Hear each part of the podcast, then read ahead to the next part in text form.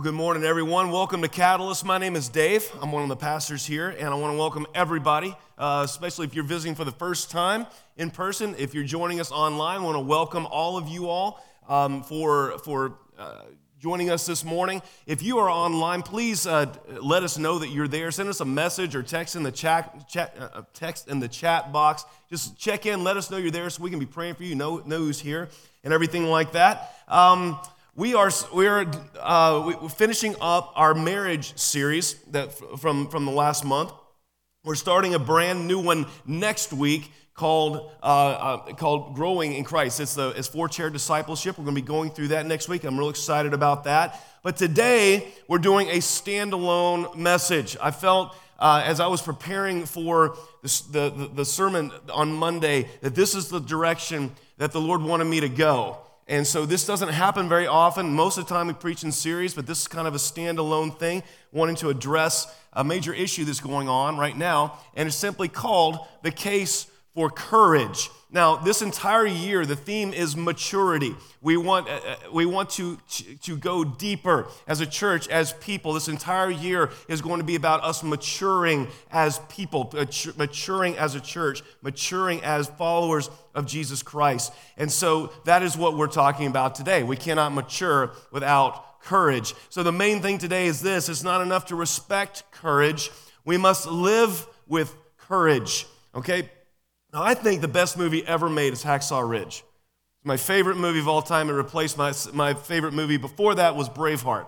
Hacksaw Ridge. It's the story of Desmond Doss, a devout Christian Medal of Honor winner, who, without ever carrying a weapon, saved the lives of more than 75 American troops during the Battle uh, of Okinawa in World War II.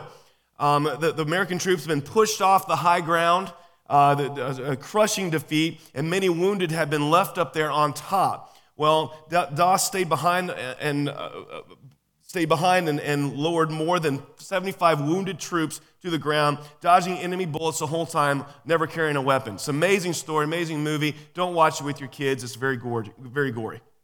All right? But he was up there all night working to save the wounded. American troops were at the bottom of the ridge, receiving the wounded as he, he lowered them down one at a time. 75, he worked all night. Amazing story, one that continues to inspire me to no end. But there's one thing that bothered me, guys. I watched the movie, I read the book. I thought about the troops at the bottom of the ridge. Now, they could hear the gunfire up there as the Japanese soldiers were shooting at Desmond Doss.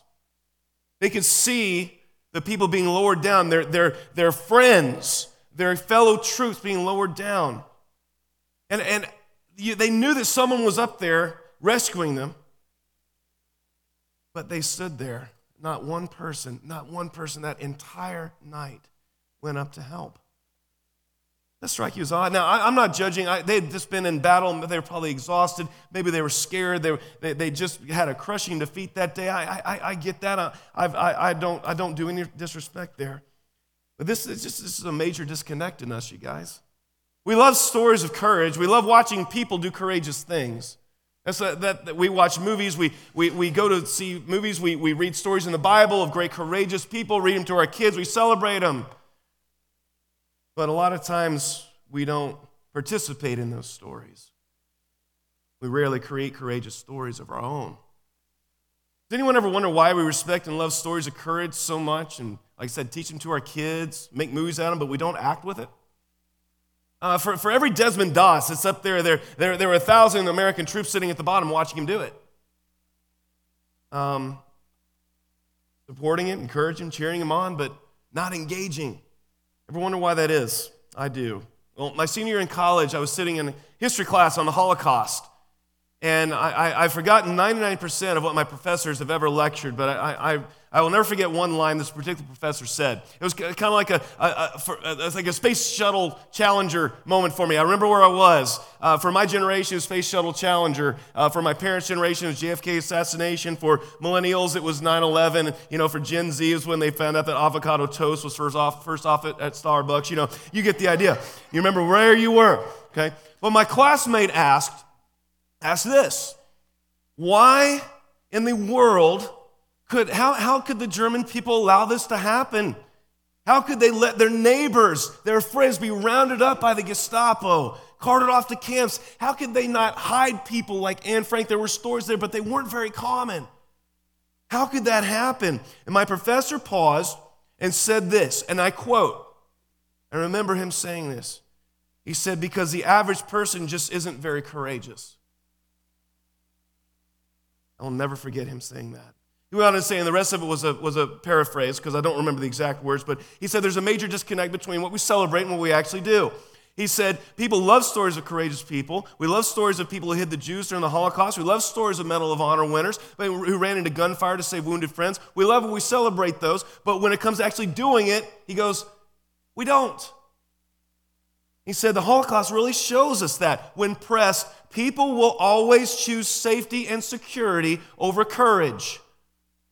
Um, and that's how these things happen. He said the German people weren't evil. They were not evil. They weren't just very, they just weren't very courageous. And just like most of us, he said this if we had lived during that time, we would have done the exact same thing they did. We would have watched our neighbors carted off to the camps. We would have watched the Gestapo kick in doors, and we would have kept our heads down and gone along to get along. Man, those words hit me like a, like, like a fist.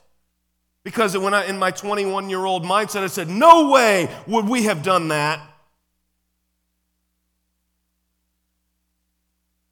Professor said, Don't judge them too harshly because we're the same way. I'll never forget him saying that, maybe because, like I said, it bothered me so much. But see, guys, the Bible tells us something radically different than what Dr. McCullough observed. In stark contrast, it says in Joshua 1 9, it says, Have I not commanded you, be strong and courageous? Be, do not be afraid, do not be discouraged, for the Lord your God will be with you wherever you go. Twelve times in the Bible, we're told to be strong and courageous. That is the challenge for the Christian. Now, before we continue, we have to make a distinction between two things. We have to distinguish between what is reckless and what is courageous, because a lot of times they look the same. There's a lot of times there's not a, diff- a lot of difference between them, but there's a huge difference. And this is what it is. I want you guys to write this down. I want you to remember this. Recklessness is based on what it stands against, but courage is based on what it stands for. You, you, in order to have courage, you have to know what you stand for. You have to know what is worth living for and what is dying for and deciding to do it. That is what courage is. Desmond Doss didn't do what he did because he was simply against the Japanese. Now, he knew what he stood for, that these men needed him, that, that, that life was precious, and that their lives were worth saving, and that's why he did what, what he did, was courageous. The people in World War II that hid Anne Frank and helped the Jews weren't just against the Nazis. They, were, they decided that the people needed them. They believed that, their, that their lives were worth saving, and they were willing to live and die for it. That was what, that's courageous. It's not courageous, you guys, to break a law because you oppose it. It's not courageous to break the speed limit because you don't want to be told what to do. That's reckless. Okay? That's not courageous, that's reckless. And it would not be courageous of us to be open right now if we all we wanted to do was stick it to the man, stick it to Governor Beshear. That's not, that's reckless. We aren't open because of that. We are open because we believe that church is essential.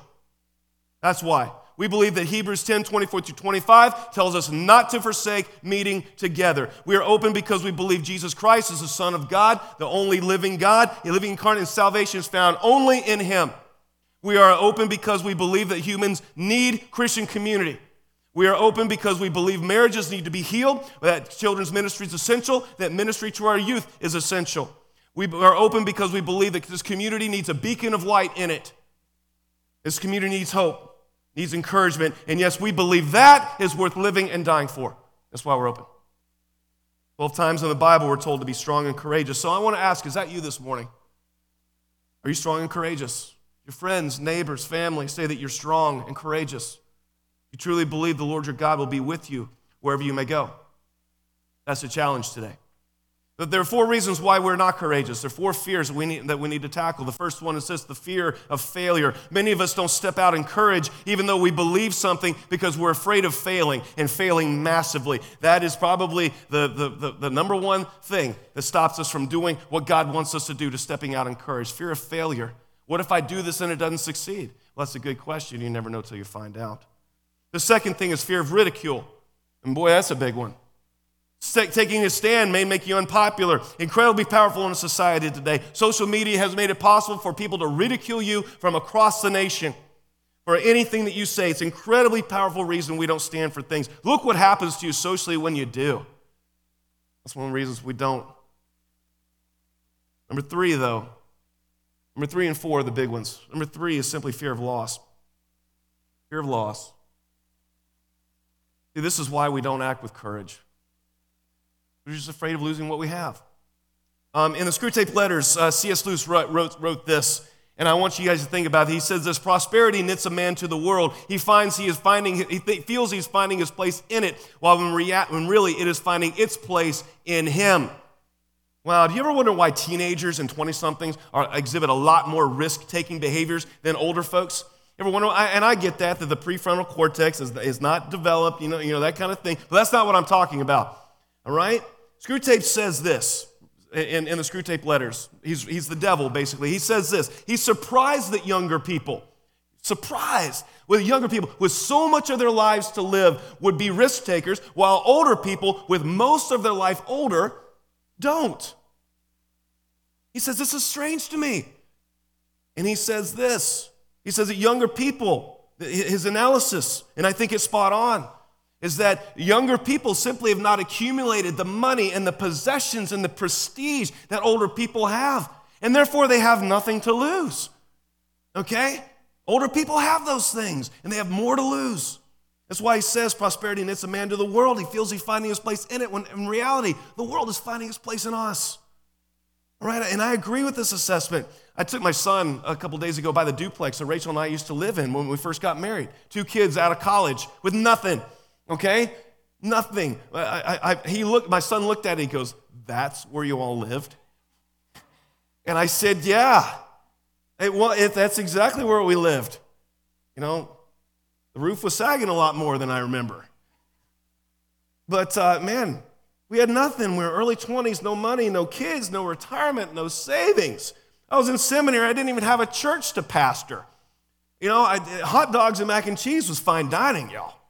It's good stuff. Back then, we could have lost everything. We'd been out about 10 bucks. Now things are different, y'all. Now I have a church I love. I pastor, I have children, I have savings, I have a house. I have things to lose now. Fear of losing those things stopped me from doing things that I know God wants me to do. I know exactly what C.S. Lewis is saying in this quote. Every Sunday, what if I preach on this subject? What if, what if some people that I dearly love uh, get upset and they leave and I lose their fellowship and I lose their friendship? It happens. It happens a lot, honestly. Um, what if we do this and we upset people so we can't keep the church open and I, and I back down because I fear loss? Sometimes I wonder if the world has found its place within me if the prosperity comparable to 25 years ago has knitted me so close to this world that I more fear losing what I have here than I fear God. James 4 4 talks about this. says, You adulterous people, don't you know that friendship with the world means enmity against God? Therefore, anyone who chooses to be a friend of the world becomes an enemy of God. Now, this doesn't mean hating people or hating the world that God created. That's not what he's talking about here. It doesn't, it means, it means loving the things that this world can give you more than the rewards of God. That's it. Eh, eh, when we begin to desire the rewards of this world and what this world can give us, and that's, we allow fear to dictate our actions. And I found this out as a coach, a soccer coach. One of the most interesting episodes I had a kid that didn't want to play. I don't know why he came out. Maybe his parents made him come out, something, and didn't want to play. And when we were uh, doing conditioning, conditioning, preseason conditioning was in February. Wind was whipping around, and it was cold and brutal. And I was, I was in my heavy coat. It was awesome. You know, hat, gloves. It was great. Kids were out there freezing and I was just blowing my whistle, and they'd, they'd run. It was like a big power trip. It was great. No, I'm kidding.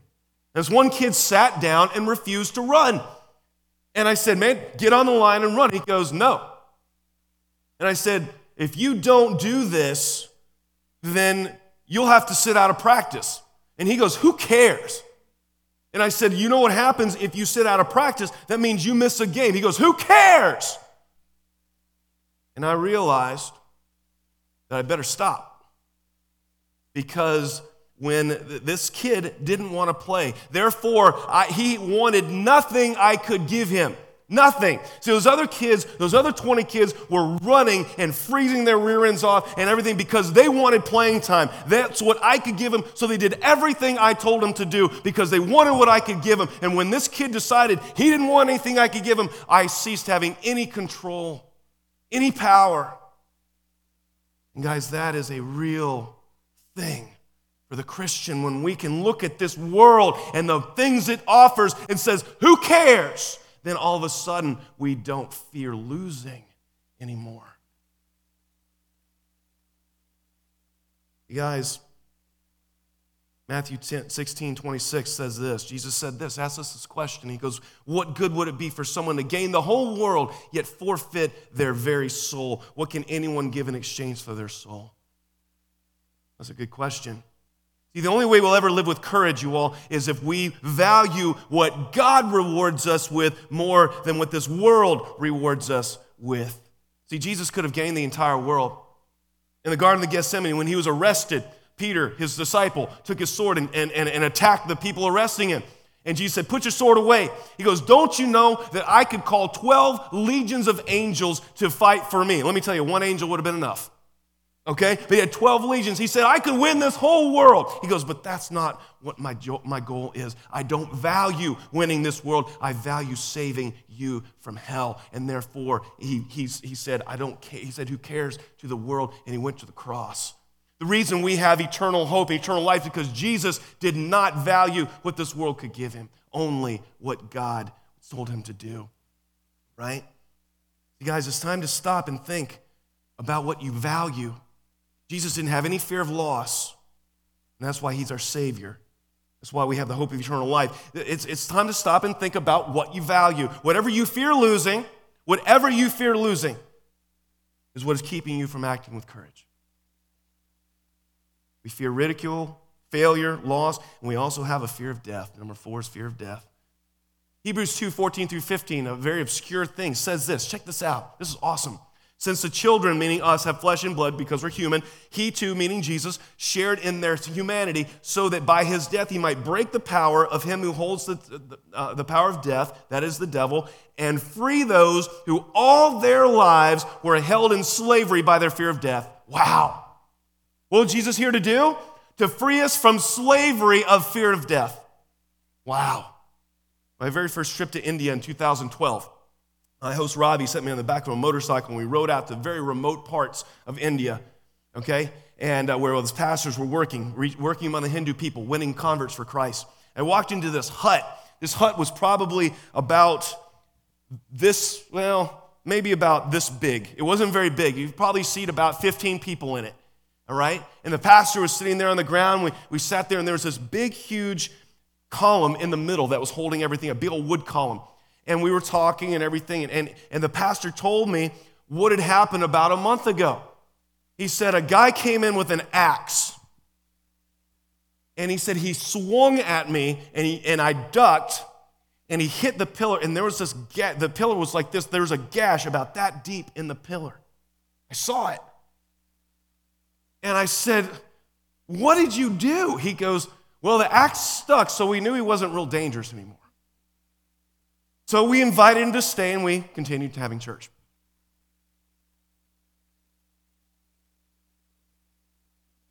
Wow. See, that guy didn't fear death. The only thing he feared was not doing what God told him to do. 2013, the next year, my wife and I went to India again to visit the orphanage, do some mission work. One of the things I do when I'm there, I teach pastors. When I get there, Ravi brings all his pastors, like 250, 300 pastors, and we do pastor training. And one of the pastors there was a man named Amos. And he planted a church in a very hostile area, very hostile area to Christianity, and was doing the work of ministry there. He was doing such an amazing job of winning Hindu converts that the tribal chief killed him. Killed him. Dead in the streets. The next month, a young pastor, 22 years old, stepped forward and said, I will continue the work. And he went out there and started pastoring where the slain pastor had, had worked. A month after the pastor was killed, this young man went there to continue the work. He didn't fear death. What he feared was not doing the work that God called him to.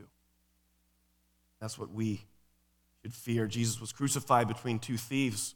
One of the thieves hurled insults at him and said, Don't, Aren't you son of God? Save yourself and us. The other one said, Don't you fear God because we're in the same sentence? We're getting this, we're getting what our deeds deserve. This man's done nothing wrong. When he was facing death, he said, The only thing I fear is God. And that's what this pastor feared. See, when you fear God, you all you don't fear death. You don't fear anything. The fear of God leads to the conquering of fear of everything else. We shouldn't fear death, we should only fear God. We should fear not doing what He wants us to do while we're here. That should be our fear. Okay? That's it. The, the second thing, guys, is that perspective leads to courage. We have to have perspective. Once we've got a hold of those four fears, failure, ridicule, loss, and death. Once then we need perspective. Listen to what James 4, 13 through 17 says. It says, Now listen, and I think he's talking to America here. I really do. Now, listen, you who say today or tomorrow we'll go to this or that city, spend a year there, carry on, uh, business, and make money. Why you don't even know what will happen tomorrow. What is your life? You are a mist that appears for a little while and then vanishes. Instead, you ought to say, if it is the Lord's will, we will live and do this or that. As it is, you boast in your arrogant schemes. All such boasting is evil. If anyone then knows the good they ought to do and doesn't do it, it is sin for them. The Bible says we are a mist that appears for a little while and then vanishes. That's all we are. This life was never meant to be it. We are not citizens here. Our 99.999% of our existence is going to be spent in either heaven or hell, not on this planet. And we need to keep that in perspective. Uh, I was watching Band of Brothers a couple years ago, and, and uh, there's, a, there's a guy named Ronald Speirs, Lieutenant Ronald Speirs, and they had, the 101st Airborne had uh, taken heavy fire, and Private Howard Blithe was hunkered down during the battle. He's hunkered down in a ditch, just shaking and, and, and, and terrified for his life. Speirs found him in the ditch, and he said, Hey, Blithe, why didn't you engage the enemy? And Howard Blithe goes, I was scared, sir. He goes, Speirs goes, No, we're all scared. Blithe, why did you not engage the enemy? And Blithe goes, I don't know. And Speirs said, This is why. He said, Because you have hope. He said, You actually think, Blithe, that you're going to be going home. You actually think you're going to live out this war. He goes, Listen to this. The only hope you have is to accept the fact that you're already dead, Speirs told Blithe. The minute we shipped off to war, we were dead. And he said, the sooner you accept that, the sooner you'll be able to function as a soldier is supposed to function. You guys, courageous people aren't people who, feel fear, who don't feel fear. Courageous people are those who feel fear and keep going anyway. That's what courageous people are. The Apostle Paul said this to live as Christ and to die as gain. You know what that means? This is what it means. It means that while I'm here, on this while, while I am this mist that appears for a little while, while I am while I am this side of the ground, while there is oxygen in my lungs, while my heart is beating, I will be about the work of the Lord. And when I die, I win the lottery. That's what, that's, that's what Paul, Apostle Paul is saying. That's what it means to live as Christ, to die as gain. But while I'm here, I'm here for a very short time. I could, be, I could, I could kick the bucket tomorrow, Apostle Paul was saying. So while I'm here, I will be about the work of Christ and the work of Christ only. And that if I, if I die, I win the lottery. All right? He wasn't thinking about this world, he was thinking about eternity. And he realized that the work of Christ was dangerous. His work with Christ was dangerous. It could lead to his death, it could also lead to the deaths of the people that he was converting. But he realized this life is so short and so brief that we're a mist that appears for a little while and vanishes, and therefore our perspective should be eternity. In light of eternity, our life here is just that, even less. So I want to ask you all today who are joining us in person and online today are you Howard Blithe or are you Ronald Speirs? Are, are, are you hunkered in a ditch? Unwilling to engage the enemy and unwilling to do what you were trained to do, unwilling to do what your commander in chief is calling you to do because you think that by staying out of the battle, you can actually live. Or are you Ronald Speirs that says, you know what, I'm not making out of this world alive. Heaven is my goal, and therefore I can engage the enemy. I can do what my commander in chief is telling me to do. Which are you this morning? Perspective leads to courage. Let's keep our eyes on eternity, church. Where life is but a mist that appears a little while and then vanishes. Not hold to this life with such a grip. We need to decide, church, what is worth living for and what is worth dying for. And then let's go do it. To live as Christ, to die as gain. Courage flows from the belief that, that uh, uh, and from, from that perspective, it also flows, get this, from the fact that you are free. All right? Never forget that you are free. Galatians 5:1 says this it is for freedom that Christ has set us free. Stand firm then, and do not let yourselves be a burden again by the yoke of slavery. Listen to me, Christians. You are not a slave. You are not a pawn. You are not subject to people's opinions or mis- your mistakes or the failures you've made. You are God's creation, and God has set you free. Jesus said in John 10 10 that the thief comes only to steal and kill and destroy. But I have come, Jesus said, that you may have life and have it to the full. And if you are not living life to the full, if you are only living 99% of that which Jesus has for you, you are getting it wrong. Jesus set you free. Free from what? Well, this is what Jesus set you free from. You ready? Take this out. He set you free from sin. He set you free from worldly concerns. He set you free from the stress of comparison. He set you free from obsessing over other people's opinions of you. He is, you are free from the obsessing over the behavior of others and attempting to control the behavior of others. You are free from failure. You are free from the fear of ridicule. You are free from the fear of loss. You are free from the fear of death. You are free. He has set all of us free from those things. Amen? Why would we voluntarily go back into slavery? A good question.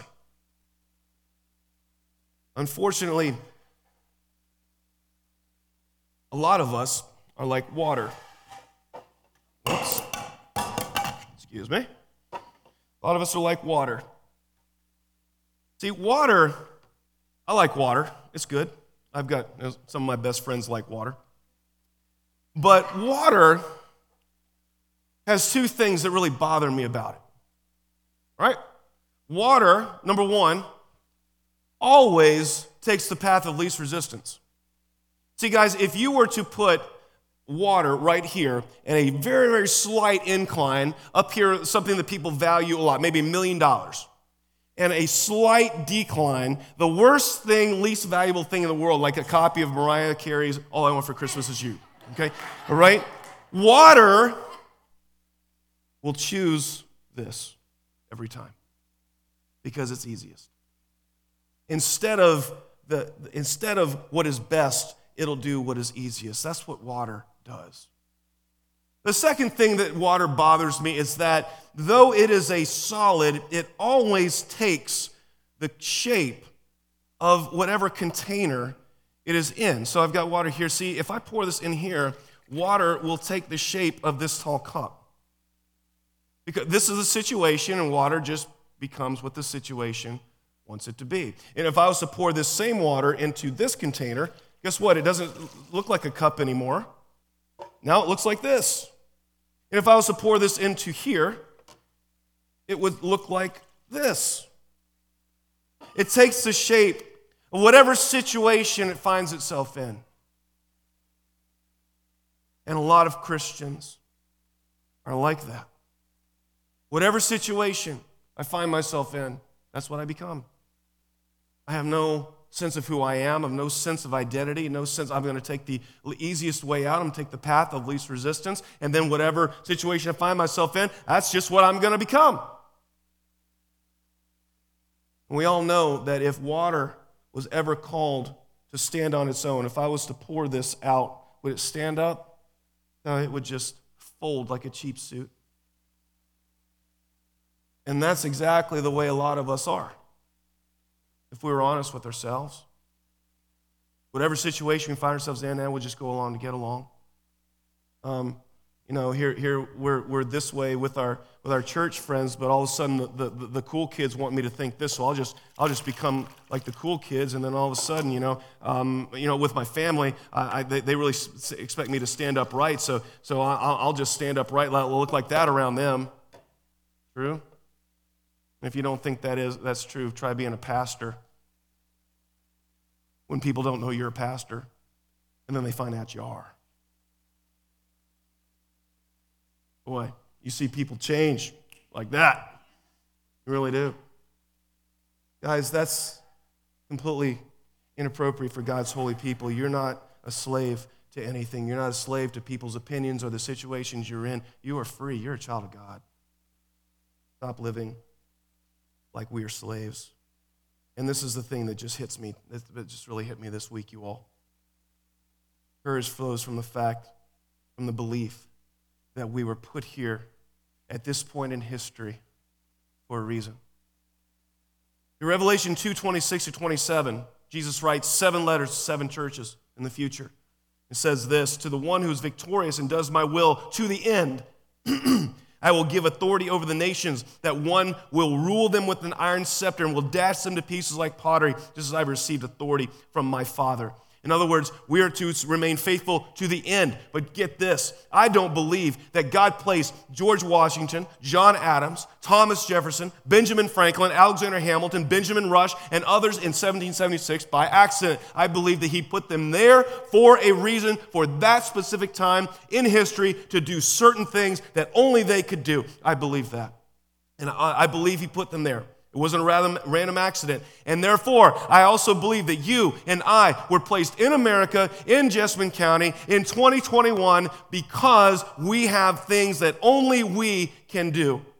All right? God could have created you for a different time or place. He could have created you for, for uh, the 1920s or the 1700s or put you in Sudan or Sweden or wherever, but He didn't. He put you in America for this time because He believes in us because we have a unique responsibility and a unique calling right now. God knew the challenges this community, this nation would face, and that's why He put you here. Think about that. God placed you here because He knew the challenges of a non Christian culture, increasingly non Christian culture, and knew that you would be able to handle it. God placed you here because He knew the pandemic would hit and you would be a light in the darkness. God placed you here because He knew this nation would be divided. And you were to be an example. Christ in turbulent times. You are not here at this time and place by accident. God placed you here because His kingdom needs exactly what you have to offer at this time and place. Is it possible? You are here at this time and place in American history because in the coming years there will be a persecution of Christians that we've never seen, and you are strong enough to handle it? Not only possible, it's likely. Don't think for one instant that you are here by random accident. Many of us adults are concerned about the direction that schools are going in right now. True?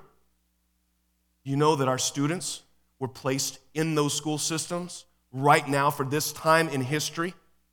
God, He knew that they could handle it. He knew that they could be a light. He, they have a specific purpose, a specific calling. Did you know that? This isn't, this isn't some random accident. We're placed in this time and this, in this place in, in history for a reason. And so, you all give me a church that fears nothing that, but, but leaving God's work undone. Give me that church Give me where the only thing that keeps you up at night, church, is the fact that God wanted you to share your faith with someone and you didn't do it. Uh, not coronavirus or money or the stock market or tanking or who's in the White House or foreign invasion. Give me a church where the only fear that we have is of God and leaving His work undone. Give me a church that doesn't fear failure or ridicule or loss or death, who understands this life is, uh, on earth is but a temporary mist, is here today and gone tomorrow, who understands that to live is Christ, to die is gain, who understands that God has placed us here And it's this particular time in 2021 because He's uniquely gifted you to be, to, to be kingdom workers. Is that us today, Catalyst? Is that us? If not, why not? Right now is the time for courage. Time to know what's worth living for and what's worth dying for. And stand on it. So I want to ask you all a question. What do you fear? I want you to name it. I want you to get it in your mind. What do you fear? I want you to get it in your mind. And the second question is this why do you fear it more than God? I want an answer. I want you to answer that for yourself. What do you fear? And why do you fear it more than God? You guys, right now, there's kingdom work that's not being done. Not because the people aren't here to do it, not because we don't have the ability to do it, not because we don't have the calling to do it, because God's holy people fear failure or ridicule or loss or death more than they fear God. I was asked by one of my seminary professors, David, what would you do if you weren't afraid? Simple question. I said to myself that day in 1998, I'd plant a church. That's my calling, my specific calling, my life purpose. What God told me to do. That was for me. Not everyone's called to do that. What about you? What would you do in life if you weren't afraid, church? You think you'd live very differently? I want you all to do something for me this week. I want you to carry that question with you this week. And I want your answer to that question to help guide the rest of your life. When the COVID 19 pandemic hit and everyone, everywhere people grew fearful, I remembered something that C.S. Lewis had written. I found it and I posted it, and it's been guiding me for almost a year now. I invite the band, come on back up. In C.S. Lewis's day, the threat of nuclear war was everywhere. It hung over everyone's heads like this pandemic is hanging over our heads right now. And he wrote this In one way, we think a great too much, great deal too much of the, of the atomic bomb. How are we to live in an atomic age? I'm tempted to reply, why, as you would have lived in the 16th century when the plague visited London almost every year, or as you have lived in the Viking age when raiders from Scandinavia might land and cut your throat any night or indeed as you're already living in the age of cancer, an age of syphilis, an age of paralysis, an age of air raids, an age of railway accidents, an, a- an age of car accidents. He writes this In other words, do not let us begin by exaggerating the novelty of our situation. Believe me, dear sir and madam, you and all whom you love were already sentenced to death before the atomic bomb was invented. And quite a high percentage of us were already going to die in unpleasant ways. We had indeed one very great advantage over our ancestors, anesthetics, but we've, we, have, we have that still. It is perfectly ridiculous, C.S. Lewis writes, to go about whimpering and drawing long faces because some scientists have added one more chance of a painful and premature death to a world which already bristled with such chances and in which death itself is not a chance at all, but a certainty. This is the first point to be made, C.S. Lewis writes. And the first action to be taken is to pull ourselves together. If we are going to be destroyed by an atomic bomb, I love this, listen. Let that bomb, when it comes, find us doing sensible and human things praying, working, teaching, reading, listening to music, bathing the children, playing tennis, chatting with our friends over a pint and a game of darts not huddled together like frightened sheep thinking about bombs. They may break our bodies, and he writes this a microbe can do that, but they need not dominate our minds. Absolutely brilliant. And I agree with him 100%. Everyone dies, not everyone lives. We are to be, die of COVID, which, is, which 99.7% of you won't. When it comes, when it infects us, let it find us being about the work of the kingdom, praying, worshiping God, making disciples, baptizing the lost, enjoying fellowship over a meal with your community group and Christian friends, ministering in prisons, feeding the hungry, adopting orphans, strengthening our marriages and our parenting. Let it find us, when it finds us, joyful and at peace with God and with each other, not huddled together like frightened sheep, hollering at everyone not as fearful as ourselves. Be strong and courageous.